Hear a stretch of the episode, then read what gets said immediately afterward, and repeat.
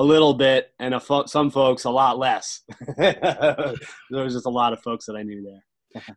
Dude, that was it was insane. I've never seen that many people uh, show up for a benefit like that. Mm-hmm.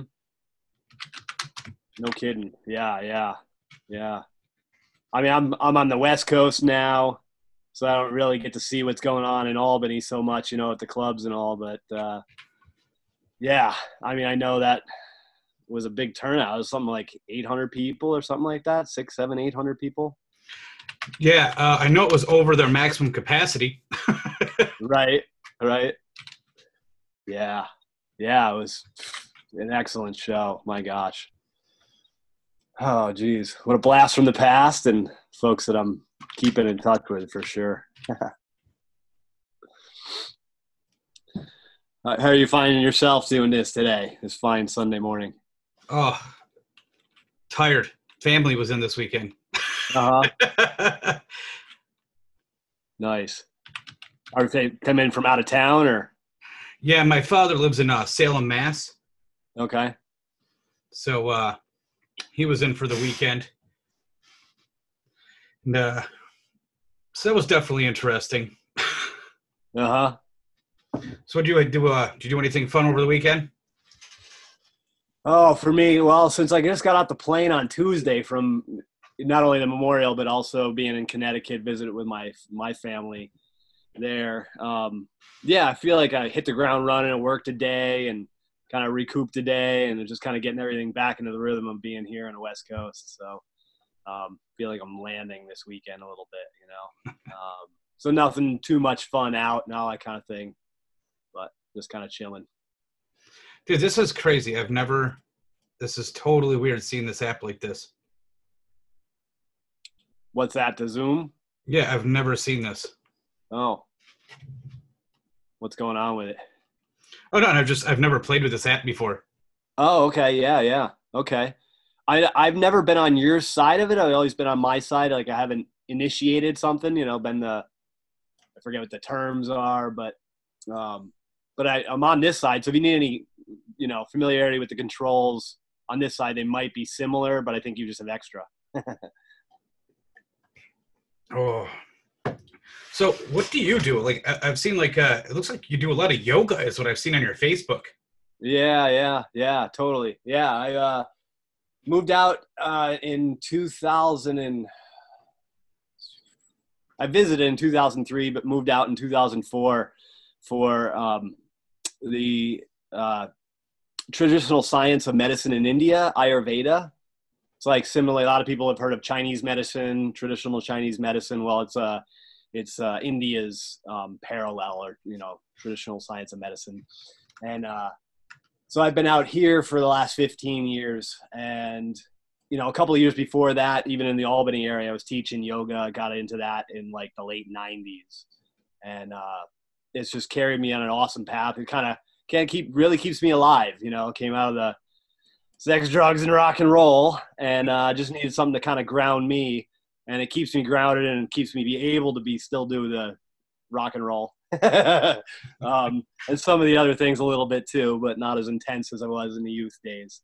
So, uh, so yeah, that's what I'm up to now is uh, building my business, my holistic livelihood wellness business, and uh, you know, going forward with that in my life, calling it a career. so, um, how did you actually? Uh, did, how did you meet Henry and the band? Yeah, yeah, that's who. Gotta dust off some cobwebs in here a little bit. Everybody's so, got uh, a story. oh man, yeah. Jeez. Uh, you know, I think the the first time that I remember meeting Henry, and it may not be the first, but it was the first handful of them. It's a bit, it's a blur. It was close to when I was 14 or 15 years old um, in high school, and walked into Adirondack Strings, where Henry taught for many years. Um, it was Sam and Kenny and Henry and uh, James and a few other guys there, uh, teachers, uh, luthiers, and so forth. Walked in with my mom, and she brought me, um, you know, into my first rock and roll guitar lesson. You know, like I was into heavy metal, uh, even a little bit of the hair band stuff, and uh, you know, was looking for a guitar teacher that you know played something with a little bit of an edge. and Henry was the guy locally, you know, and uh, and this is like you know late mid mid late '80s, somewhere around that time period, and uh, so that's where I first met him, walking into the lesson room and and taking lessons right from scratch. I had never taken guitar lessons before in my life, so. Woo. that, that was the first time, and um, yeah, yeah, and then from there, uh, getting to know Henry uh, through music and lessons um, pretty quickly within probably the last first two years. Um, I'm trying to think, you know, I mean, literally, I remember being with my mom. I have a lot of credit to my mom before I was, you know, of the age to get into the clubs, before I was 18, uh, bringing me to Saratoga Winners, um, bringing me to a China White show. I think it was in East Greenbush or Rensselaer, somewhere in there, right in that time. Uh, seeing Henry with their um, with their I don't know if he was their first drummer, but it was Tom, Tommy Shearsy um, at a you know an event there uh, show. I think it was kind of a kegger and you know a whole bunch of folks there throwing a um, self-propelled party and and bands and and got to see them and yeah just so a lot of early times um, even before I was of age uh, seeing Henry and things like that. So yeah. So how did he uh, how did he personally affect your life? Oh, geez, yeah, good question, man. You're going deep. I like it. Oh, and it, here's the thing: when I started this, it uh-huh. was brother T asked me to do a documentary about a friend of his. I had mm-hmm. no idea what I was getting into. I didn't even meet Henry until like May or June of this year, mm-hmm. and so I learned real quick that this isn't your average person. It's mm-hmm. it's a different type of man right there. So yeah. he has touched everybody he's ever met in a yeah. special way. Yeah. That's yeah. why I asked that question. yeah. Yeah. Yeah. I mean, Henry, oh, personally affected me. And like in so many ways, like he was, you know, I kind of call him my surrogate, you know, older brother, mentor, even a father figure, you know, because I was like formative years, you know, figuring out who I was and things like that. And, you know, going to those lesson rooms and and you know, I mean, a good story is I remember like after maybe a year of lessons or something like that, I somehow found through MTV, also that era, um, uh, King Diamond. And I remember figuring out and going back into history on my own and figuring out Mercyful Fate was there and bringing in uh, uh, the Melissa album and wanting to learn something off of that. And he just like half fainted and was like, "Really, you want to listen, learn this?" And my mom's bringing me the lessons, you know, here you and and we go out there and you know I'm as young as I am and and Sam, I just remember Sam, um, who was the owner of Adirondack Strings, holding the cassette tape and going like naming the title tr- the tracks off the thing and saying, "Yeah, evil." Curse of the Pharaohs, and you know, you know, Satan's fall and things like that. so, you know, Henry was the guy who, you know, um, ah, geez, you know, I could bring the things that were really alternative to a lot of my family upbringing, you know, because some of that was rebellion and that kind of thing, and just giving me access to those things, and and I learned a lot about who I was and what my life was about. That was like different than my family and coming out into the world, you know, and you know, he kind of helped to foster that and and provide a sense of community, a sense of family a sense of things that were bigger than me, but also that I could be part of. And like, oh, geez, yeah, there's so many things. I could tell you like a hundred stories like that. That's you know one of them for sure. I've heard a ton of stories. It is insane the amount of stories I've had from landlords to people he's taught to the, the landlord was telling me he came home to check on his house and all of his stuff was out in the lawn and Henry and his friends had a concert going on in his living room. Yeah. yep. Yeah. I was like, what? yeah. Yeah. Yeah. Henry, Henry, and the people he got around him too. That's the thing. Like Henry hung out with people that would help him do bigger things. You know, do things in interest. You know, I mean, it was it was music.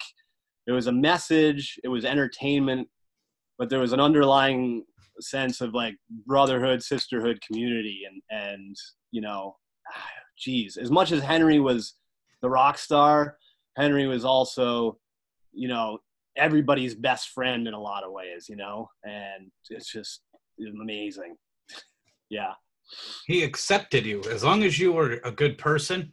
eh, He just you were accepted. Treat him right.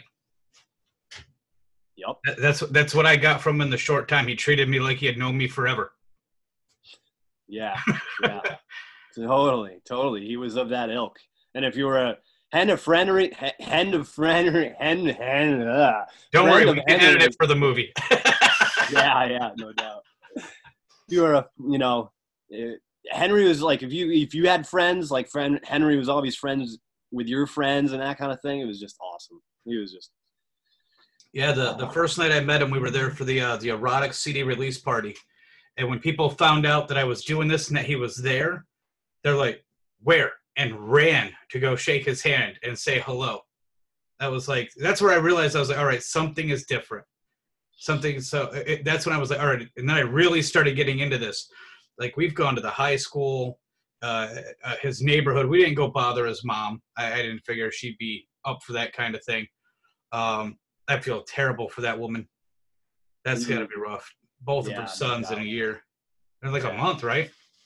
uh, yeah, like six weeks, something. right- You're right about that. Yep. I mean, that's This became Ooh. a tear jerking journey, like real fast when everything went like that. Yeah, yeah, yeah, and they were both really good ones. I mean, Sean, you know, an amazing resource for music, passionate, uh, driven, focused, disciplined. Like all those words fit both of them really, and and just you know, geez, uh, yeah, yeah, all the amazing people, you know, for sure. yeah, the the world is and and very shock you know shocking because that was your two sons and you know man i mean i knew i didn't know i knew uh henry the second a little bit and i knew diana you know a little less but i met him a few times i think i remember meeting him with sean and just the the sweetest people you know I've never something met else hmm go ahead I, I never met them. Oh yeah, yeah. Just I mean, the sweetest of people.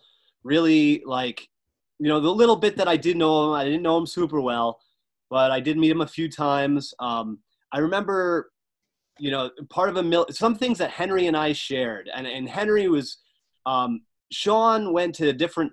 I think he only went to Colonie, and somebody m- made better reference that than I. Um, but Henry went to Christian Brothers Academy for a while. I I have a picture. He got thrown out of there. I think so, probably. Yeah, yeah. I'm not. So uh, sure I guess he may have Mhm. put uh, marijuana in the brownies in home ec class. yeah, I I could believe it. Yeah, Yep. yeah, the Yep. this uh, CBA is what the school is called, right? Yeah. yeah, yeah. Christian Brothers Academy, CBA. Yep. Yeah, I've got a picture here of of Henry in in his uniform. I don't know if you have any of that. I'll just kind of flash it here. You know, it's hard to see, but I'll I'll give you an up close. Oh my God, that's Henry. Yeah, that's Henry in no. in way. his uniform. And I mean, you put me and Henry next to each other in my uniform because I went to CBA as well. Um, so that was something really cool. Was Because I that was, when I was school? what? Yes, yeah. It was. Uh, it's an uh, JROTC Junior, you know, Army, um, military academy, um, Catholic, uh, very athletic and very academic. And I thought it Henry and I shared school. some of those things, but we were also quite the contrast to some of those things, you know. so, oh my God. so, but his father was like, you know, huge in the military. I don't remember his rank, but I know it was quite significant. Um, somebody else may, may better be able to tell those stories, but so, so for me at 15 years old, and I was enrolled in CBA, and I didn't graduate, but I made it for a couple more years through both the guitar lessons and CBA, and then eventually went. I decided to want to go to the public school and see what the rest of the world was doing in high school, and did that for a little bit. But you know, I mean, the principal at the time, when Henry was going, the principal at the time I was going, his father was the principal when Henry was going. And Henry had, I guess, the, the son of the guy who was principal at his time um, as a teacher. So we would be able to, like, you know, kind of make fun of people. And this, I, Henry's 12 years older than me. So he went at a whole different, you know, almost generation than, than me. Um, but we got to share stories about you know the insides and outsides of going to the Catholic military school and all such things, and you know playing football there and all the things, all the stories I heard. Um, but that was like a way we bonded in a way that you know we were we weren't fit soldiers in that way. We were more soldiers for rock and roll. So you know that's uh, that's what we got to bond around. Yeah. Did you ever get the opportunity to to play with them at all? I know a lot of people got a chance to play with them. Yeah. Uh something that I, you know, guitar for me was a little bit of a mystery. Like it was it's it still is. There's limitless depths of you know, perspectives on how you can approach music and a guitar and so shorter story uh, for myself um, only in the last couple years have I learned to like play and sing. So my my learning on guitar was not easy. Let's say it didn't come easy to me and it still doesn't. But that being said, um, I've always kept the practice because I've always loved it. I've always aspired to play like you know what the greats played and all that. Um, so in the last couple of years, the last time that I saw Henry was a year from this past February. So I guess that would be February 2018, I believe. And um, got to drop in with him, stop by at his house, and it was the first time, like outside of the lesson room, that I got to play guitar. Not really with him, but I got to play some of his guitars and play some tunes for him, and that was, you know, I oh man, I mean, so many details, but eh, magical moments for me. I mean, just to be able to do that because you know when I was taking lessons you know my learning curve was such that I was just absorbing a lot and I wasn't putting it out. Now I'm starting to figure those things out, like performing and things like that. And over the last few years, I've had um, some experiences in that. But to be able to sit in front of my teacher, you know, and and learn something that were foundational by him instilling things in me, but also having had plenty of time to learn on my own certain things and then learn, you know, play him some Black Sabbath tunes and stuff, you know, and stuff that he's never seen me play like on my own was just awesome to be able to do and just to show him that, just to show him that. I just now realized I don't need the headphones.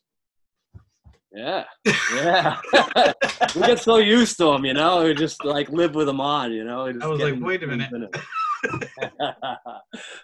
so, so yeah, you know that that um, you know that was a, a, super great highlight something i'm glad like my in my heart of hearts that i had a chance to do that um and that was the most important thing to me if there was one more thing i would have wished for would have been you know to have played out on stage and had henry in front of the stage like he did with all of his other friends and all of the other bands henry would be the first one right up in front of the stage watching you when nobody else, everybody else is like still just sipping on their drink and just like kind of checking you out from afar. And Henry is right, like right up there, like right up next to the box. and I love you for doing it because it, you know, takes guts to get up there on stage and pour your heart out in music.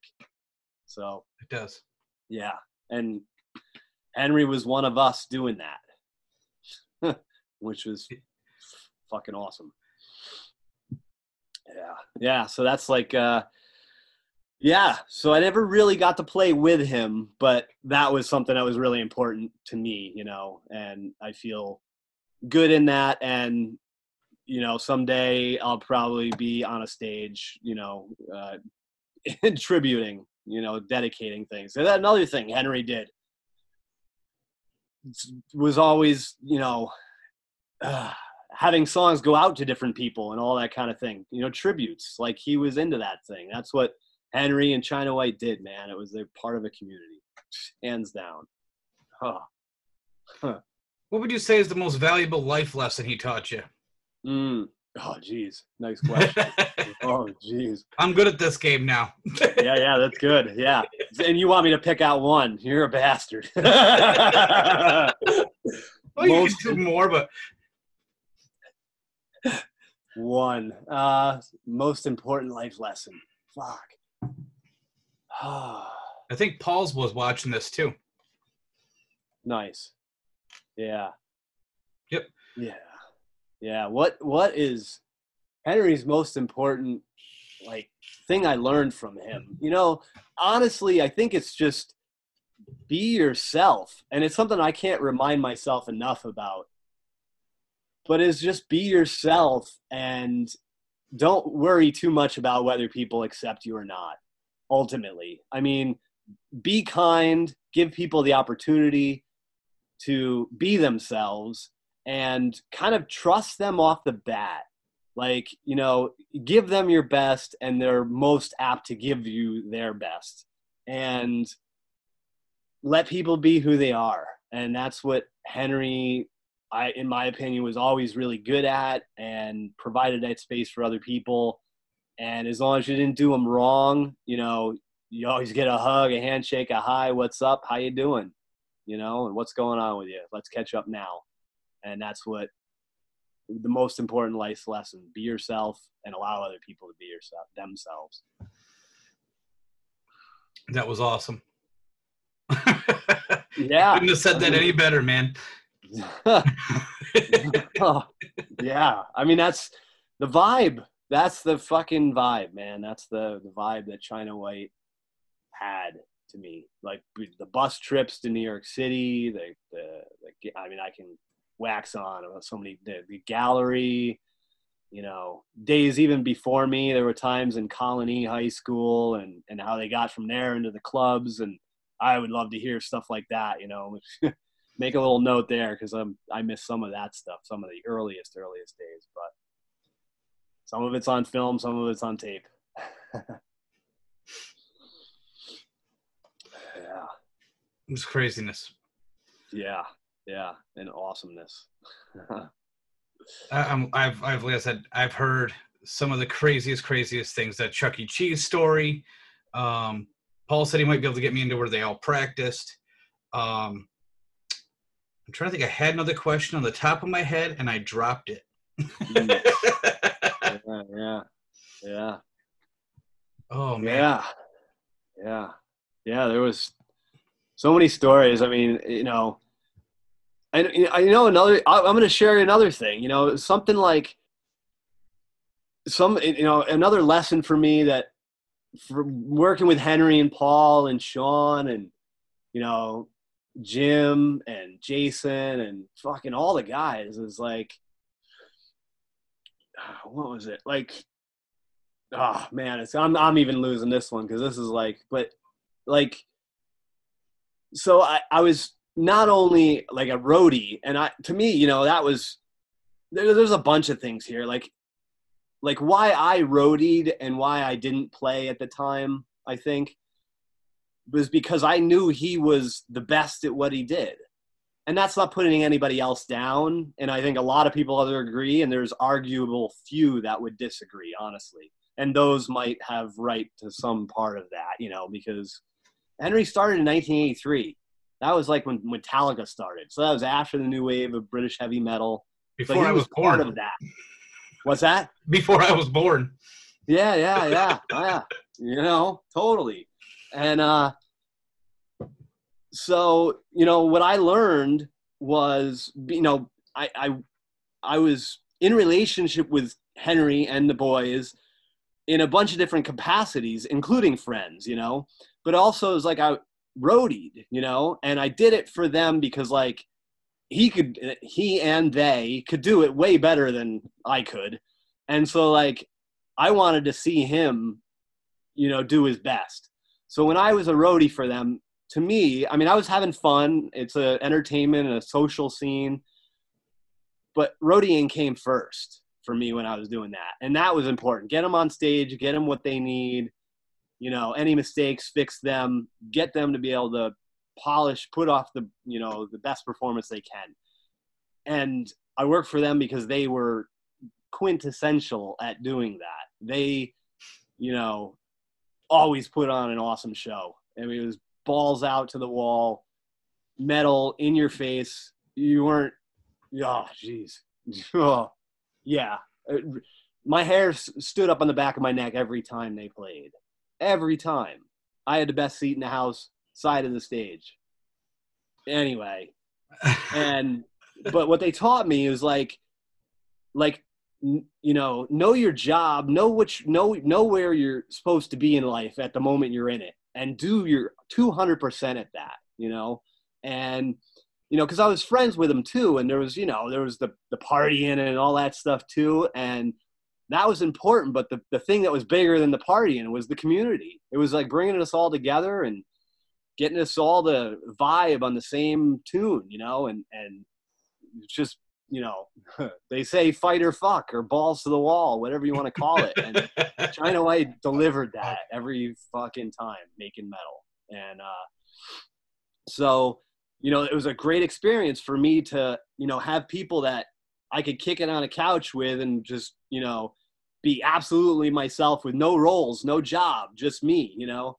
But then on the other side, when when the, the show time is is happening and we're rolling out the metal and you know tuning the guitars and doing all the things making sure the lights are right and the sounds right you know it's a production and it takes more than just a guitar player to do that and henry knew how to you know be the not necessarily the center of that but to hold it down and create those relationships and make that event happen you know every time. And so many lessons but just that that lesson of you know focus of like know what you're supposed to be doing at the time you're doing it. And you can exist in other capacities with people but do what you do best with those people and get around people that do it as good as you or better and go for it in life i'm really glad that we're doing this interview you've had a lot to say and a lot of it is awesome education that you got on stage and off stage side of the stage with these guys. Yeah, yeah, yeah. Henry meant a lot, a lot to me, and and everyone around him. You know, is yeah, Sean too. Sean, fucking everyone. I learned so learning. many. You know, I could I could tell ten stories, twenty stories about every person probably. But uh, this started out as about a documentary about one person. Yeah, and then you learned that this one person was just a a, large part of something that was even bigger. Absolutely. Like I, I didn't know about Sean, uh, and then I met Paul, and then I saw how much this band influenced the music scene in, in that in this area. Well, not up in my area really, but more Albany, Troy, Schenectady. The amount of the amount of I don't know the word I'm looking for, like the amount of influence as they had on that area is insane. A lot of people said that they would not be the bands they are today if it were not for China White and Paul and Henry and Sean and uh, Jim was another name that came up. Yep, Jim Roberts and Jason and oh gosh, yep, yeah. There's yeah, I can name a bunch of folks, and there's a you know a couple folks that I'm not even sure that that passed through China White at some point too. Yeah, uh, yeah. Oh man, yeah, yeah. They were they were. I mean, that was the thing too. You know, it was like you know, they they kept the best relations they could with the, like Salam. I mean, I remember, you know, everybody had ups and downs with Salam because Salam was hosting, you know, the biggest metal club in in the area, and and metal was king at the time. You know, when all this was going on, like this is, you know, metal was king in the in the early '80s and and through the '80s in our area. That was it, and Saratoga Winners hosted that, and and you know Henry just Henry and the boys they kept really good relations with everybody as best they could, and it wasn't always perfect, you know. I mean, but you know, it always come back together. It was like family more than anything, you know. yeah. Uh, the influence, yeah, yeah. I know, like me being one of his students, and my friends knew that I took lessons from him, and some of friends of my friends took lessons from Henry. I mean, that was one of the biggest things, but also, you know, I mean, all the girlfriends and all the other folk, like everybody that knew everybody, it just like, it was a thing it was an event it wasn't just going to see a band and that's something that like in this in this digital age you know that i think we're kind of all missing a little bit and it's good that you know I, if i was to pull you know what was awesome to experience in the memorial for me was you know maxing out that club and seeing something that out. Yes, yeah. And I hear little stories, you know, about, and I know we're in kind of a different age now. You know, there's like in California here, there's a lot of DJs and that kind of thing. There's a lot of reasons why like our music industry is the way it is and all, you know, I don't get into all those stories, but but the experience of live music is just amazing for folks and the more there's like musicians with it, the more community there can be. And it, and it, to me, it's more like holistic, the more you have involved. Whereas, and there's not anything against this, but some of the DJ music, it's like you get all these people looking at one person trying to give music and share it with everybody. And you get a great experience, but it's not the same as like a band where it really takes technical prowess and, and you know timing and rhythm and the pulse and the heart the heartbeat of being together in that. And china white was you know a bunch of individuals that were super disciplined and, and put the work into it. And amidst a time period where you know like television and mtv were all coming together and it just made for the super community experience. And now we have this digital age where we have so much um, you know we're so satiated by c- seeming connection through this but you know so so one of the good things i guess i'll just complete that thought is you know at the memorial we i got a sense of that. It's like people really coming together and having an opportunity to share stories because one thing that was shocking for the memorial for me is it took me as a roadie many years to meet all of those people and now i'm living on the west coast and i drop in and i i could have spent there could have been 10 shows and I still would have felt like I didn't drop in enough with all those people, you know, because it took me so many years. And so, you know, two sides of the same coin. On one side, there was too many people for me to like really drop into the degree that I really wanted to.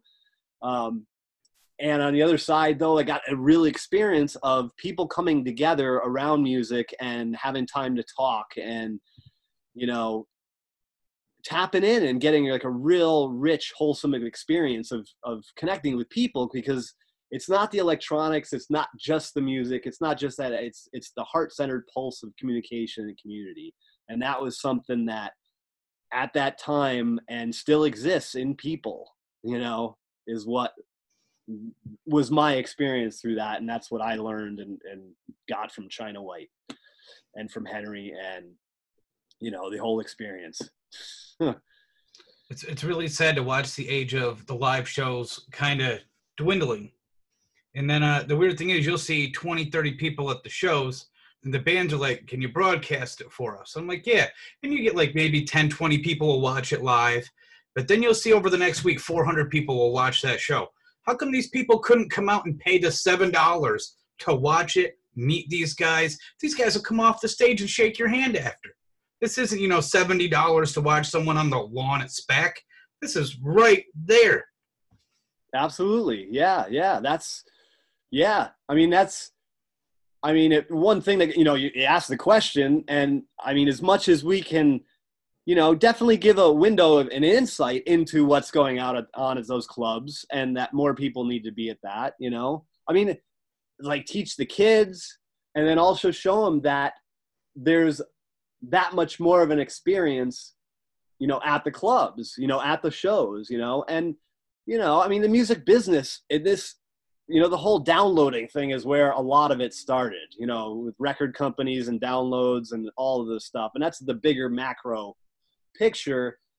But you know like even in schools you know schools like that's great about the memorial. They brought it right back to that. They you know got a lot of their learning in the early 80s or late 70s when music and, and school were more you know um, linked. And some of the arts and things like that don't get as much funding. So but we need to keep the kids connected with the arts because that's like a whole different side of the brain. It's a whole different side of how we relate as people you know, um, not just these, you know, only rational or only electronic or people. So, so anyway, just to finish and answer your question, you know, anytime you're doing live things, it'll give them a little tease of it for sure. But hold on to that. So let them know, you know, you're missing out. Not, you know, we want you here. You know, come say hi. You know, get this experience. Because that was one of the biggest things I got from that that memorial show was this is what it was. This is what the scene was like when these guys were like in their prime and on stage. Because you can see like the video footage and the energy they gave off. It really makes me wish that we could get back to that. That that was one of the biggest things I felt during that show. Yeah, love yeah. in the air. Absolutely. Yeah, yeah. And we need that. We need, you know, larger than life. I mean, it's, Paul to this day, you know, I mean, my oh, buddy, oh, really nice like guy. this.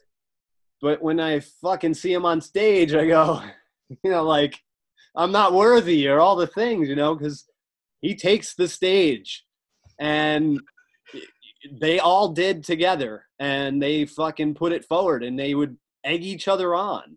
I mean, I'm going to share a little story with about uh, if you're, I, do you mind if I just, I know you're the interviewer, but do you mind uh, if I just, this is, yeah. This is, mostly this is your time, man. Tell the story. The, Yeah, much, yeah. more we can get, the better.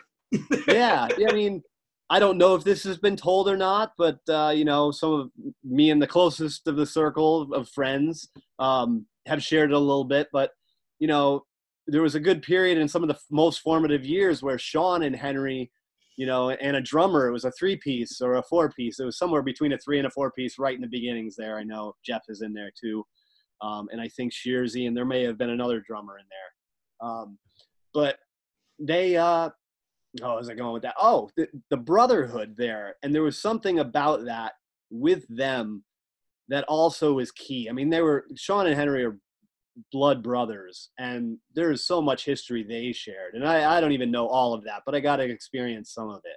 And it was uh, it wasn't always easy as brothers could be you know and, and a lot of us are not blood brothers we're brothers in music and all that you know and and you know some of that like that brotherhood that china whites shared also had little tinges of the friction of brotherhood.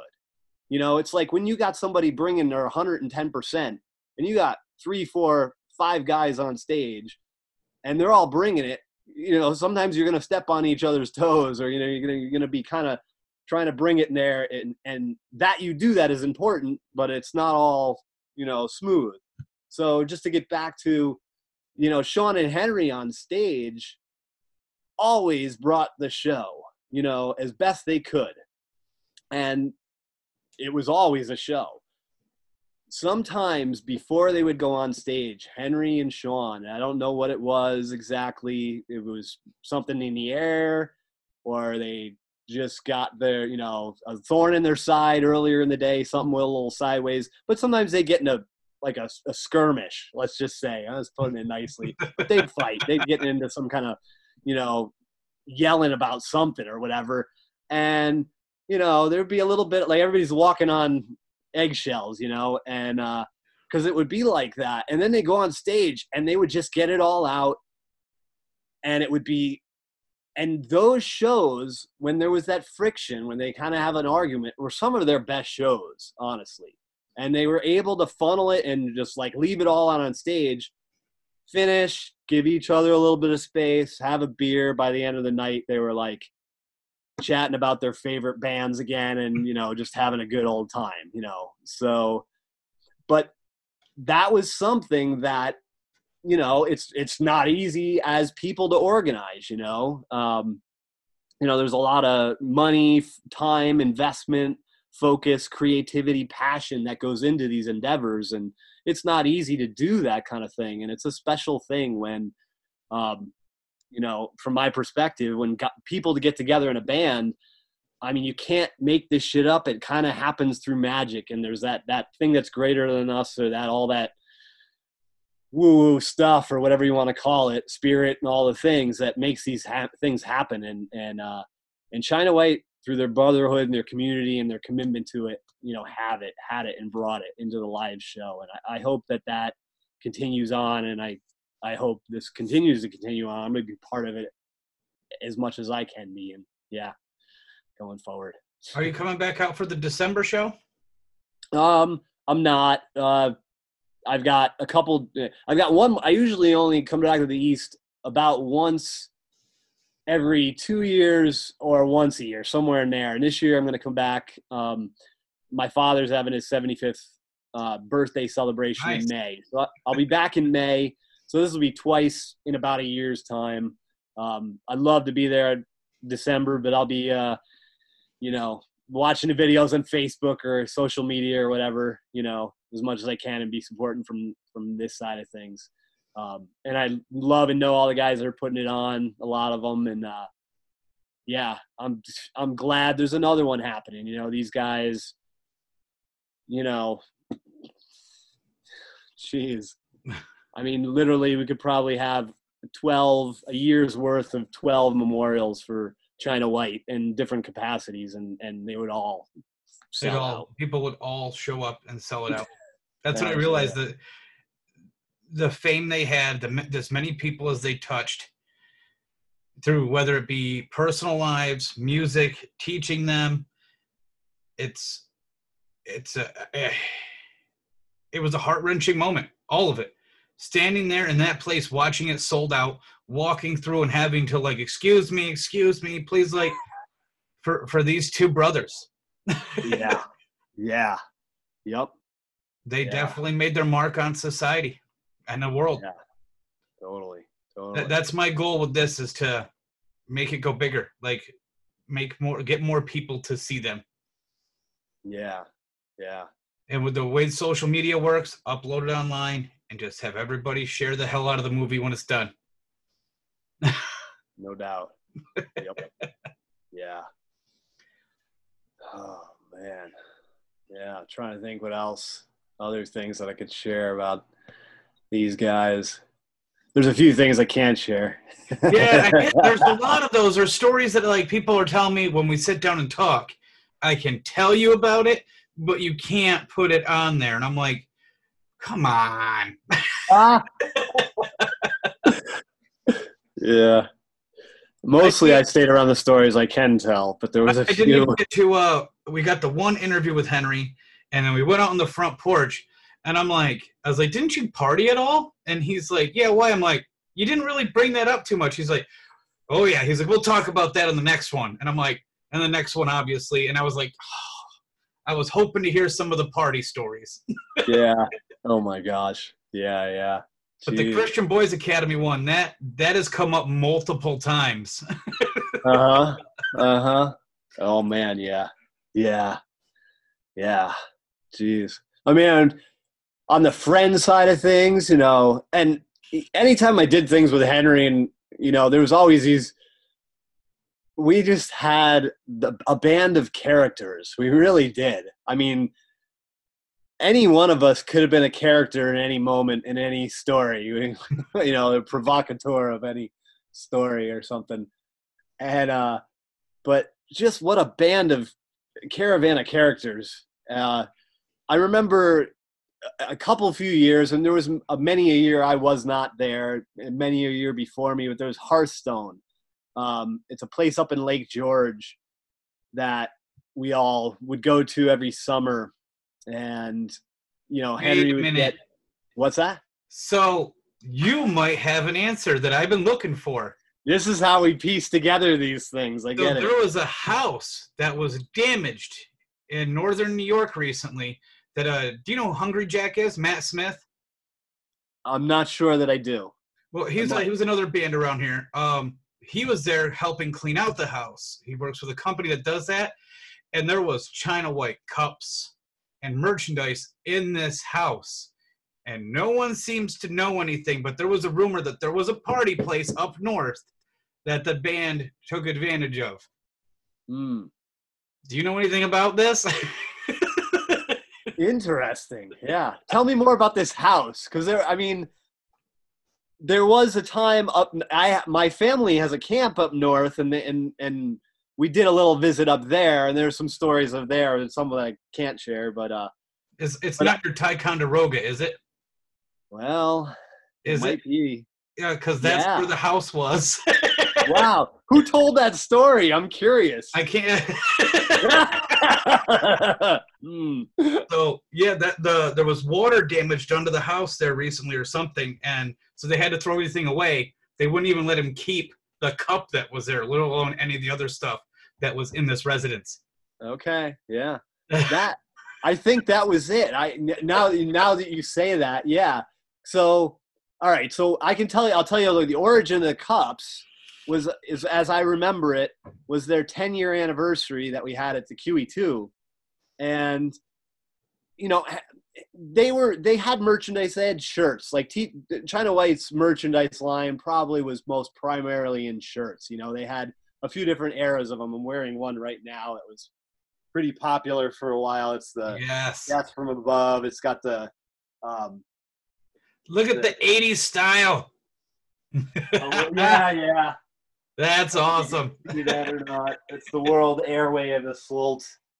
But um, so that was you know something that they had primarily. But for the 10th anniversary, which I think was, if 83 is when they started, it was probably 93.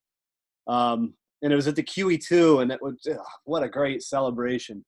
Um, and uh, um, so those cups, I think, came from that show. You know that Henry invested into Henry the band invested into you know some merchandise. Actually, I'm gonna get my keychain. I'm gonna show you that too.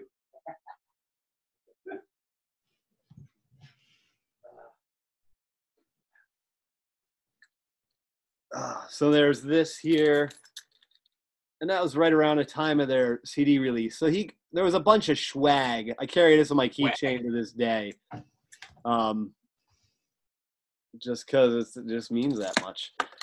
Um, and they, yeah. So those cups and and and things like that came from that 10 year anniversary um, show. Well, those cups made it up um, and I must have got a bunch of them, and I know I had a bunch myself, and and a couple of my sisters uh, got some. So they made their way up to the camp in Ticonderoga, and that's it is my mom's camp, uh, and it did have some water damage, and they've been cleaning it out. So yeah, it's interesting. You're hearing stories of China White stories that I'm not hearing, you know, just as different folks, you know. This is very interesting. Yeah, yeah, yeah. so now we yeah. know where the cups came from. yeah, yeah. I'm gonna, yeah. if you know Nate, brother T's roommate, I'm gonna have to message him because. Okay. All right. Yeah, yeah. So he's the one who got the story. I overheard the story, and he's like, he's like, he's there was a rumor there was a party house there. Yeah. So Well, it kind of was. Yeah. In our, it was. Yeah, it was our family's. It was uh, a really cool camp. It's a. It is a really cool camp. It's a camp that was primarily off the grid. It had electric, but it didn't have a lot of plumbing and things like that. But it, you know, but it was on stilts and it was out on Lake Champlain and mm. like Ooh. Fort Ticonderoga. So the lake level rises and lowers, and, and maybe about 10 years ago, I think my mom, maybe it was five years ago, five or 10 years ago, I forget exactly. Um, the water level rose and went into the floor of the camp, and it got a lot of water damage, and it was kind of left. And now they're actually thinking of restoring it or something like that, which is a, quite an undertaking. But but that was a house that in my in my in my family, my blood family, we would go up there and you know in summertime, sometimes even in the winter, and you know just get away from the city, you know, get away from everything, and just go sit there and fish and boat and swim and party, you know, whatever whatever we wanted to do, you know, and there was a couple times one significant time i remember a bunch of us you know the inner circle of roadies and friends and and china white devotees all went up there and spent a weekend up there and uh yes there was some debauchery Debauchery. always some kind of debauchery you know I somebody passing word. out and getting their face written on or things like that you know shenanigans we do. but uh, yeah, there was definitely a lot of magic moments up there too, for sure. Yeah. I'm trying to think which one, which one. There, I, yeah, there's a few stories there I can't tell. Hmm. Great. Now he's going to tell us how babies are made. Um, Yeah. You're right. You're right. oh. So, what's your most memorable stage moment? Mm. Wow. Oh, oh, geez. Let me think here. Were you there for the epic photo? Which one? The one like Henry's sliding in and someone's like jumping in the background. I think it was at Winners where it was shot. yeah, I believe. I think as I've heard, and maybe maybe it was on the interview. I did see. I I was when They you used and that, I Paul don't know had if you done can the see. interview. They used What's that? The back of the new shirts. Yes, yes, yeah. I think it was either in the interview that you did or through uh, checking out stuff on Facebook or on that on the Chrome Memorial Show page in one of the threads. I think Paul had said that that was actually the first show at Winners that he played with China White. Um, that Yeah. I didn't know, but I have seen that picture multiple times. Uh, it was a, a, a picture that I'm pretty sure Paul has it up in his living room, and I think Henry has always had it up, you know, in his living rooms. Ooh, that means I might be able to get a real copy of that photo. Yeah, we'd we'd live. I'd love to have it too. I don't think I. I- I'd love to have it for like the opening of the movie. That would be great. Yeah, yeah, no kidding. I mean, that is that's the quintessential photo. So how many nights you know you can see him just under the lights and, in the sheen of the lights and you know, I mean the music bleeds out of that picture. so, yeah, Your yeah. your best memory. What's your like favorite memory of on of like a stage moment? Yeah, I mean, so many. One that's really significant, personal to me, that I feel awesome to share. So, like, you asked me about the first moments of China White, and uh, I mean, I have really clear memories of a few different times that I don't have a chronological order, but they all happen within like the first two or three years of being in China White. It was, even before I got out of high school. Um, one was that kegger kind of party in East Greenbush, Rensselaer. Um, one was, and it was either the first, it was one of the first three times I was ever in Saratoga Winners seeing a show that my mom brought me to because I couldn't get in the door before I had that special ID that gets you in when you're under 21. There's stories of that. That's even another thing I just wanted to like. Henry had on his one guitar the under 21 symbol with a with a cross through it. And between Massachusetts that they would play and New York, the drinking age in I guess it was probably the late 80s was being changed throughout and I think most of the United States as far as I know now is 21. I think we've all agreed in states. But it was, you know, some states were 18 and some were 21 and I think it was 21 in New York first and you could still drink and eat in in mass or I could have that backwards but so there was a thing around that. Now Henry's 12 years older than me but I'm seeing him you know underage and wanting to see him and there was always things around playing clubs where you could have kids that were under 21 in them during my era but you know in in his era more he I think he was part of the scene where you could drink when you were 19 legally and then i think a whole bunch of people got cut out of that because they made new york 21 so that was like a significant time in the music history and the club history you know around attendance and everything. And um, so that was really significant around that time. So i'm a little bit after that generation kind of but i still had enough wind of it. I heard my parents tell stories about that. But for me even getting in the club then so my parents supported me being in the club when i was 15 to 18 as long as i wasn't drinking they weren't handing me drinks or anything.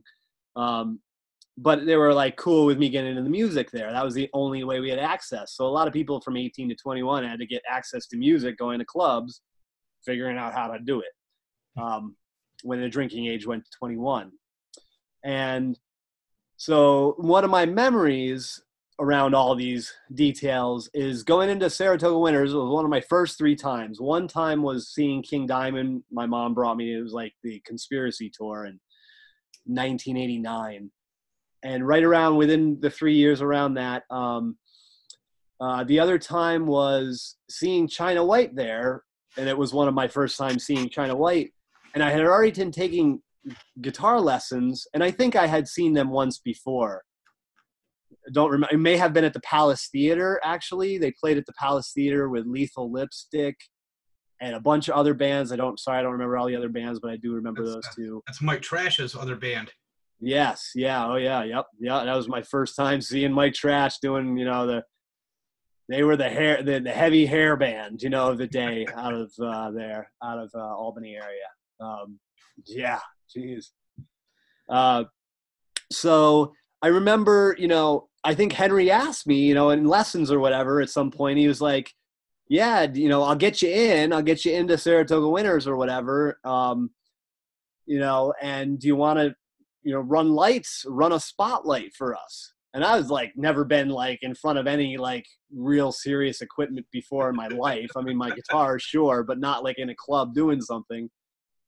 And so I get into the club, you know, basically, and you know, he introduces me to the spotlight up in up in the rafters in Saratoga Winners, and I was stage right, so audience left, um, on a spotlight with one of their shows. I don't think it was that show that you have a picture of, but I think it was 87 or 88 was the year that I think Paul joined. So it was within the first couple of years of, or maybe one of the first few gigs of Paul being part of China White in Saratoga Winners. Um, and, you know, they were using a spotlight. I think that was an upgrade in the light show or whatever. And you know, Henry's directions were put it on Paul most of the time. Just put it on Paul most of the time. And when there's a guitar solo, put it on me. But when there's a bass solo, put it on Sean. and I don't think I was even I mean they hadn't even released um Oblivion Express. This was like their second major cassette release. They had Violence is Golden and they had Oblivion Express, and there was some other stuff before that, I think, too, the the 45. But um, and uh, so, but I think they were playing some of the songs from it. But anyway, um, and so Sean's in the band. I believe it was Tommy Shearsy at the time, and Henry and Paul. And I'm up in the rafters, and I'm up at the spotlight, and I'm still like learning how to play guitar, so I don't even know that there's a, such a thing as like bass solos. I mean, I know there's cool bass players, but like that was a cool thing in China White. Like, like, like, like another thing, like the community vibe around music is like write a good song. Like, you know, as far as being in a band, and Henry knew that. Like Henry would be able to like, you know, embody like he was a good writer and he was super awesome, but he also wrote a really good song. And he, between the chemistry and him and Sean and the other guys, they would make really good songs. And if you they stand up, a lot of them stand up just as much today as they did yesterday. You know, way back when. All that being said, um, they had bass solos in there. So I'm going to a little side story, a little tangent there. I I, I get all over the place with Oh, this. you're fine. uh, yeah, This is all and fun. totally, totally. And and Sean, I mean, they, the boys, you know, neck and neck, putting on the show, bringing their 110 percent. And Sean was as much as anybody else in the band or more would like want the audience to be right up in front of the stage looking at him. You know, it's like almost he would be standing up on the rail going, you know, hey, you know, and all that kind of thing. And as a musician, Sean was a hands down amazing bass player. I don't think anybody could argue with that. And wrote amazing bass lines. They're not easy to even play. Um, but he had solos in the songs. But I didn't even know that. Like I just didn't comprehend that. So here I am up in the rafters of Saratoga Winners with this, you know, huge. The thing, the spotlights are like, you know, almost a third of my body size, you know, and a little shutter on the thing, you know, I'm moving it and I'm watching the show and I'm like, this is the greatest place to watch the show. You know, you open and close the shutter, make it the right size. And, you know, I, I apologize to Sean with this. I know I got all of the Paul that I needed to. I know I got all of of Henry's solos. and I got one of Sean's solos, and I know there was a couple of them, and I missed. Sorry, Sean, I missed. I think he got a little upset that night because he was like, because Sean, to his credit, not only for the music's sake, for the song's sake, they put some bass lines in there, you know, solo bass solos in the song. Sudden Death and uh, Berlin Wall, I think both of them have it, as I rem- recall.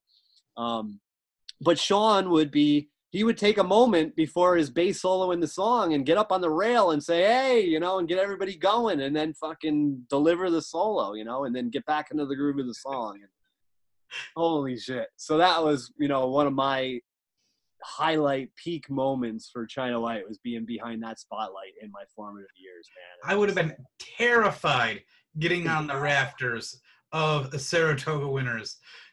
Oh my! It, it, you know, for the people that are watching that know Winners, know exactly what I'm talking about. Oh my god. I mean, there was probably some really stinky and a couple dead things up in those rafters. I mean, honestly, but you know, uh, but it was place looks sketchy. totally sketchy, but it was home and we loved it. That I know. it was I loved it so much. You get knocked down in a mosh pit, you just bounce on the rotted floorboards. exactly, exactly. Yep, yep. You stage man. diving, you are diving off of that stage. You get a little extra oomph from it. I never got to do that. That was kind of gone before my generation got to enjoy it. Mm, right on. What's, what's some of your highlights, David, of uh, Saratoga Winners like uh, going there? Um, my favorite thing that happened there was uh, I watched Six Feet Under there, Mm-hmm. and uh, their singer yelled out, "Look at this shithole!" and ripped a piece of plywood off the wall, and got on it on the crowd and said, "Bring me to the bar so I can get a shot." And he surfed from the stage to the bar, did a shot, and then they surfed him back on the plywood. That's excellent. Very nice. Very nice. That was my favorite moment there. Nice. I met Cradle of Filth there. That was a good time. Nice. It's like people don't realize, even the bigger bands, you got to meet them at these small venues. Yeah. Yep. Yeah. I met. I had stuff signed for me by King Diamond. I met Snowy Shaw, Sharlee D'Angelo. Another thing. I mean, another thing with Henry. You went out with Henry to a show, or you were at a show and you went and said hi to Henry.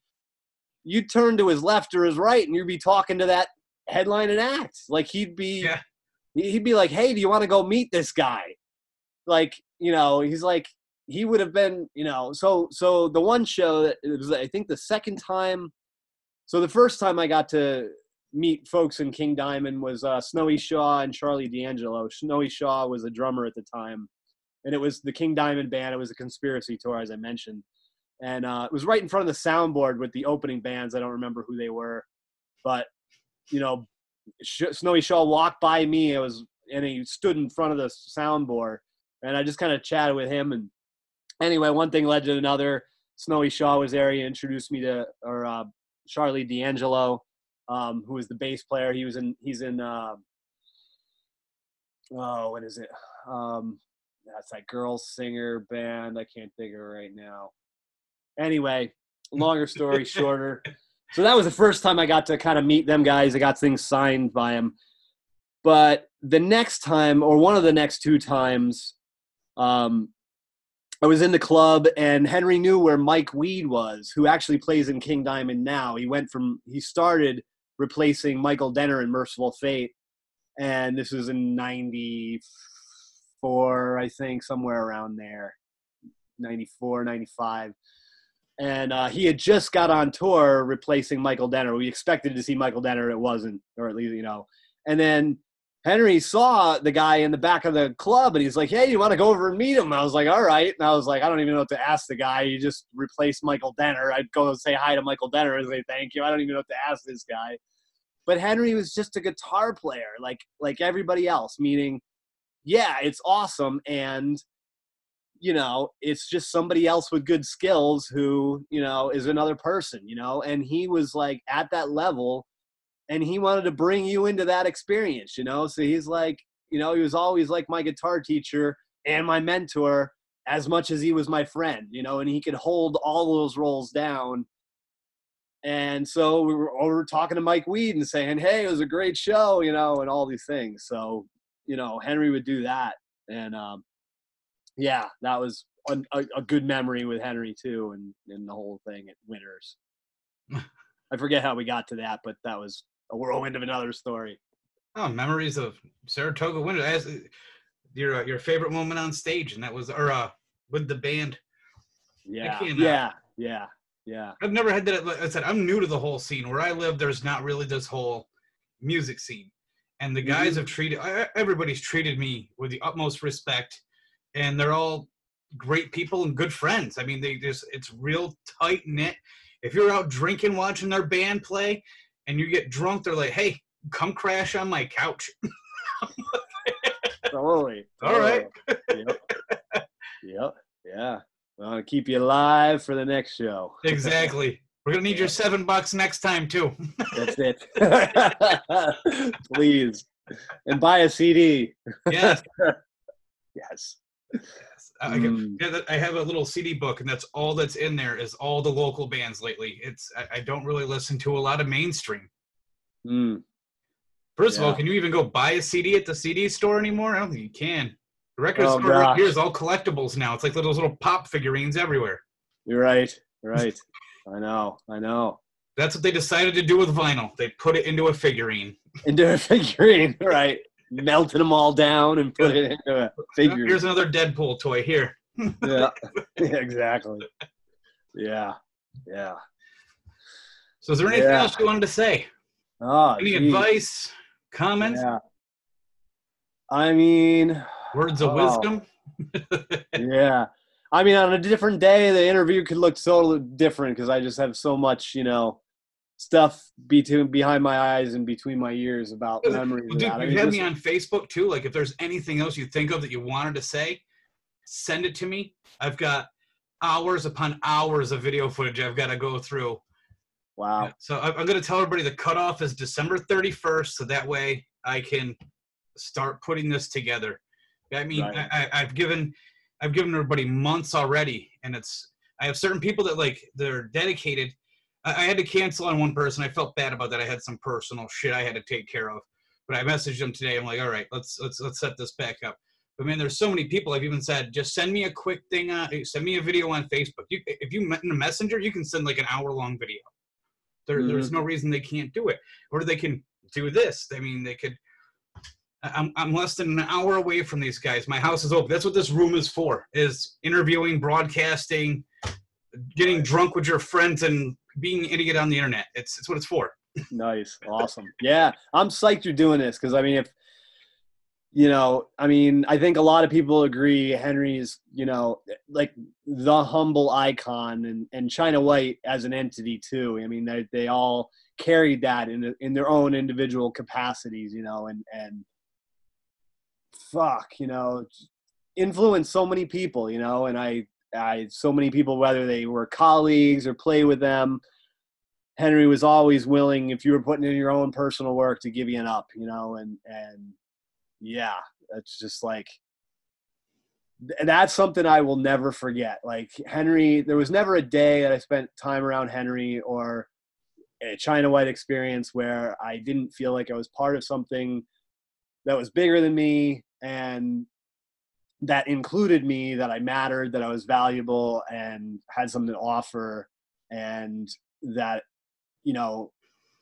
humble in that he knew that it took other people to help put this thing called China White together, you know, to be part of this community and and and to get on with all the other bands and make the events. And there's a lot of work that goes into these things. And You know, That's what we it's- do.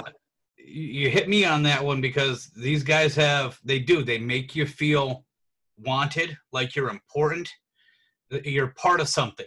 I may not be a musician, but I can get out there and try to help them spread their word. It doesn't cost them a dime, and it makes me feel useful and good. yeah, yeah, yeah, it's uh, super awesome, David. Yeah, I really, I personally really appreciate it. And I think our community will love to see what you put out. And I lo- look forward to it. Yeah, I was actually writing like before before I got. I'm trying to write something like just quick because this isn't you know what I mean. Like I'm not going to be in this very much at all. Just a quick little what I experienced doing this, like, and then be like, here's what you got. You know, it's like because I didn't know what I was getting myself into. yeah, yeah. Yep. in, in a good way. It, it's definitely been, you know, because we all have that one person in our lives who's made a difference. And it seems like he was that guy for so many people. Yeah, yeah. I mean, I've heard things where like bad homes, bad lifestyle, and he's like, "Get your ass in here, grab a guitar, get, get out of the rain, come come play an instrument." You know, it's Yep. yeah. Henry was the salt of the earth and the quintessential rock star, you know, in both in the same person and could hold it. And you know, if if I could just take a, a, a grain of that salt of the earth that he was and have that in me for the rest of my life and remember that every time I meet anybody, like that's what I want to carry in me all the time. And so if I could touch people like touch half as many people in the way he did, I would feel accomplished. And when you tried to praise him, he was just like, I'm just a guy who knows how to play guitar. totally. Totally. You're a legend. He's like, I, I'm just a guy who plays guitar. totally. Yep. Yeah. Yep. So let's get on with it. yep, exactly. exactly what he would do. Where's the motorhead? Where's the motorhead? Exactly. Yep. Yeah. Oh man. Well, Micah, I'm gonna go uh, eat some dinner and stuff. I do appreciate your time with us. This is an awesome interview. You've yeah. had a lot of great things to say, a lot of great info. Like I said, if there's anything else you can think of, I'd be more than happy to put it in here. Yeah, my pleasure, David. And uh, again, I really appreciate what you're doing. I think it's very worthy. Communal. My pleasure. It. it helps out that scene, man, because real people, live bands, community, and the Northeast has got that. That's one thing they've had, you know. So let's keep that alive. Let's get some people famous. That's it. That's it. There's yeah. so many underrated rock stars in this area. What is going on? yeah. Yep. Yeah. Cool, yes. David. Yes, sir. You enjoy the rest of your day, man. You too. Thank you again. Cheers. Cheers. Have a good one.